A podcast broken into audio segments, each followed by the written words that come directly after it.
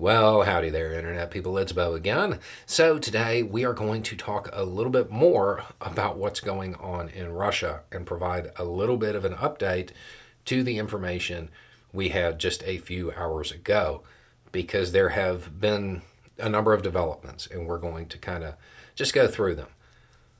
For those who don't know, a little bit of a recap things are very quickly moving towards a state of direct confrontation between the traditional, conventional, state sanctioned military of Russia and their private contracting force, Wagner.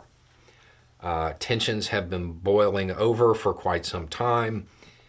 Uh, there have been a number of signs that something like this was coming, and we've talked about it on the channel.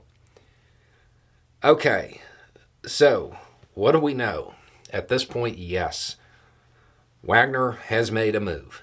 They are making a move. They have crossed into Russian territory from Ukraine.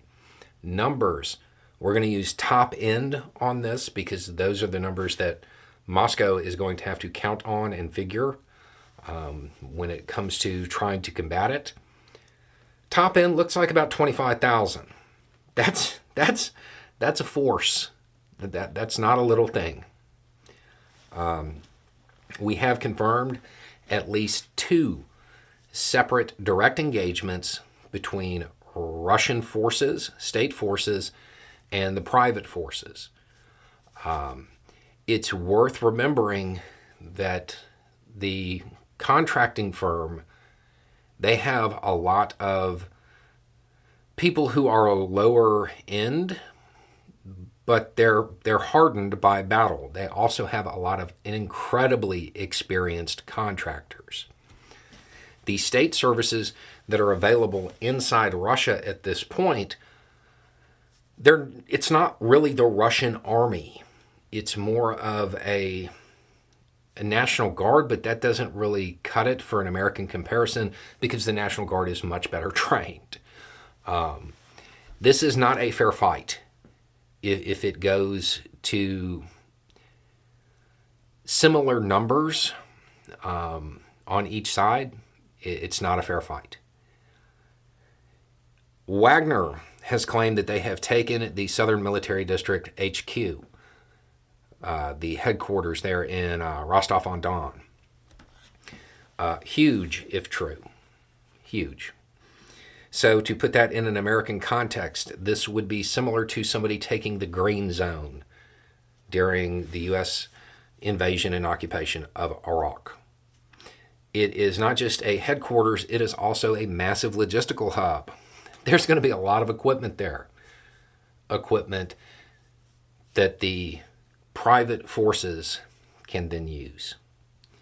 Um, that was a that was a major move. Um, it does appear to be true at this point. Okay, so what else? What happens next? Moscow has to respond. Okay. The boss of the private side, there's no going back now. There is no going back. This is one of those the die is cast type of things. He has to attempt to see this through to whatever his aims are. Keep in mind, in the West, there is a general tone of it's a full blown coup attempt. That may be true. That may be true. It may be. It may also be true that it is more limited in nature, and he is just trying to rid the Russian military of commanders that he finds less than adequate.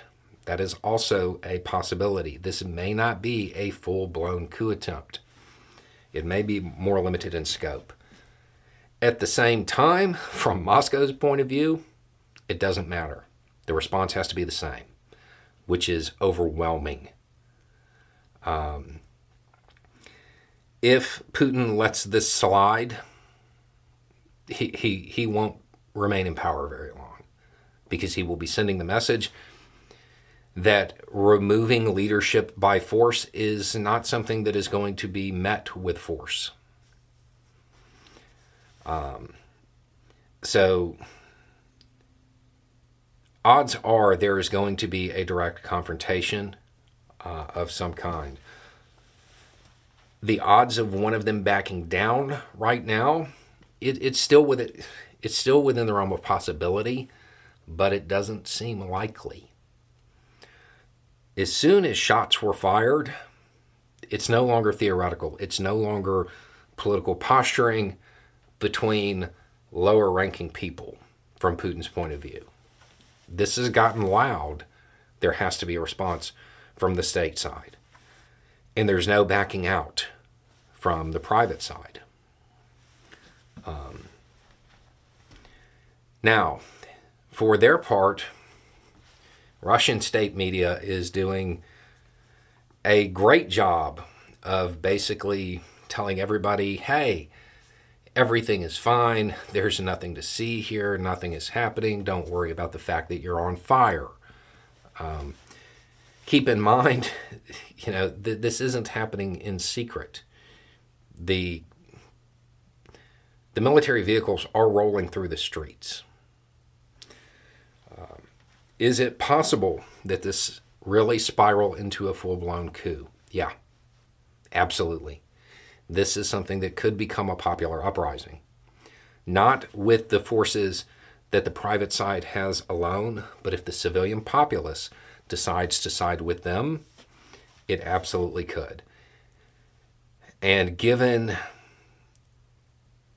Russian response to mobilizations and the fact that we know there are non state actors that are already operational inside Russia, it's not something that, that can be discounted. It's something that could happen, and in some ways, it's more likely than not.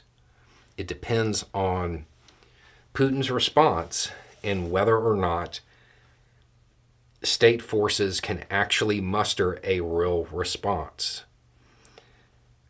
To my knowledge, the private side doesn't have a lot of air. Russia does. Russia has some air power that it can use here. Um, one of the other questions that has come in repeatedly is what is Ukraine going to do? And there are two schools of thought in a situation like this. One is Wagner pulled a bunch of people off the line, it's time to hit them. The other is this might be an end to the war, and you don't want to commit people to fight who may not come back if you don't have to. I'm not there. I'm not second guessing anybody's decision in this regard. There are a whole lot of unknowns, and there's a lot of variables at play. Uh, this is becoming very real very quickly, and it's a situation that could have very long lasting impacts, and it could spiral in a bunch of different directions. So it's something that we'll keep watching, keep covering. Um, you know, people are asking about the odds of Putin being removed. I, I don't know yet. We have to see what the Russian people decide. The real decision here, it's not going to be made on the battlefield between the private forces and the state forces. It's going to be made in the minds of the Russian populace and what they decide and how they decide to respond. If they do nothing, the state forces probably have an edge. If they come out into the street, it very well could be Swan Lake. Anyway, it's just a thought. Y'all have a good day.